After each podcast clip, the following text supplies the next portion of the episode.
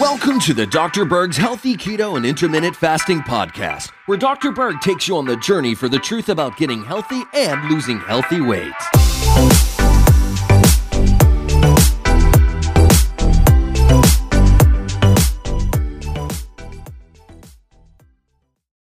So today we're going to talk about the good, the bad, and the ugly related to peanuts and peanut butter.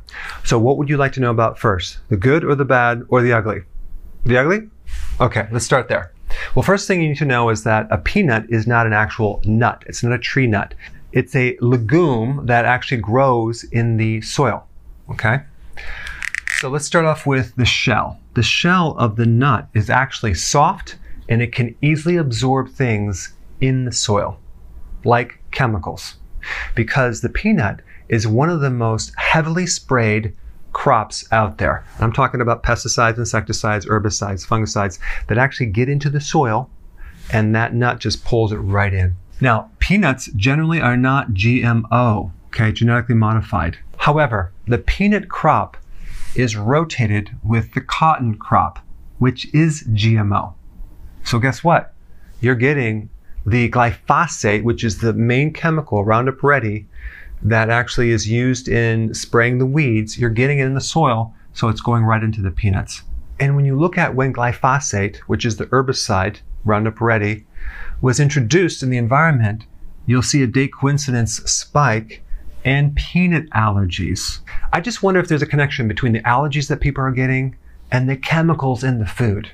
What do you think? Put it, put your comment down below. I want to know what you think about that. But there was a spike of four hundred percent more allergies when glyphosate was introduced. Also, peanut butter batches were tested. I'll put the link down below, and they showed traces of glyphosate.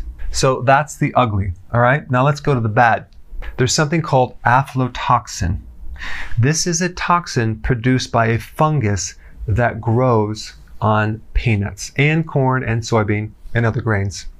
So peanuts have much higher levels of a toxin called aflatoxin, which causes liver cancer. Also, many brands of peanut butter, when you buy them, are loaded with extra sugar, chemicals, hydrogenated oils. So definitely always read the label and make sure it doesn't have anything else in it except peanuts and maybe some sea salt. All right, that's the bad news. All right, let's switch to the good news. All right, there's a type of peanut butter out there called Valencia, which has the lowest amounts of aflatoxins, okay? That's good, right? Also, when you buy organic peanut butter, you're getting less chemicals like pesticides, insecticides, herbicides, and fungicides.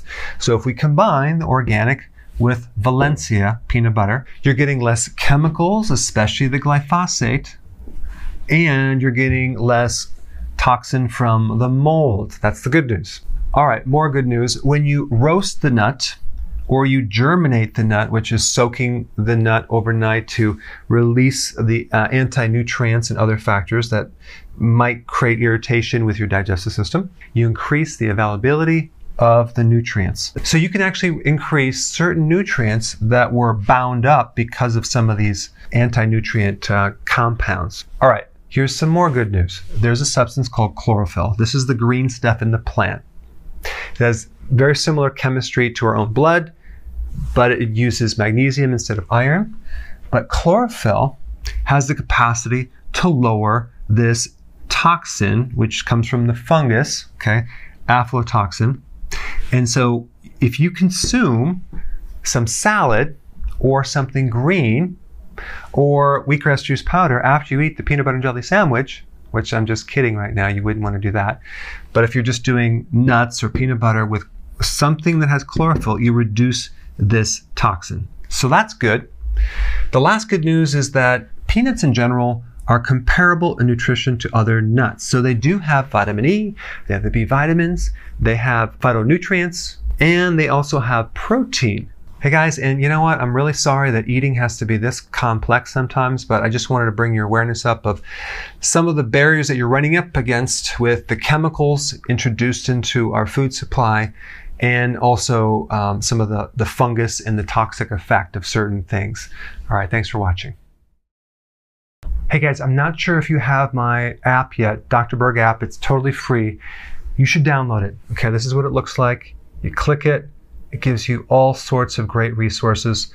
I have all my YouTube videos on this app, okay? And it's regularly um, uploading the most recent ones.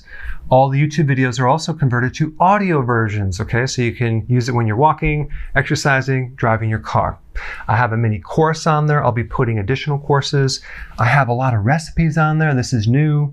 And also P D F resources. So there's various downloads, P D Fs that you can get as well. And if you wouldn't mind, after you download it, check it out, give me your unbiased review and tell me how you like it. I want to know.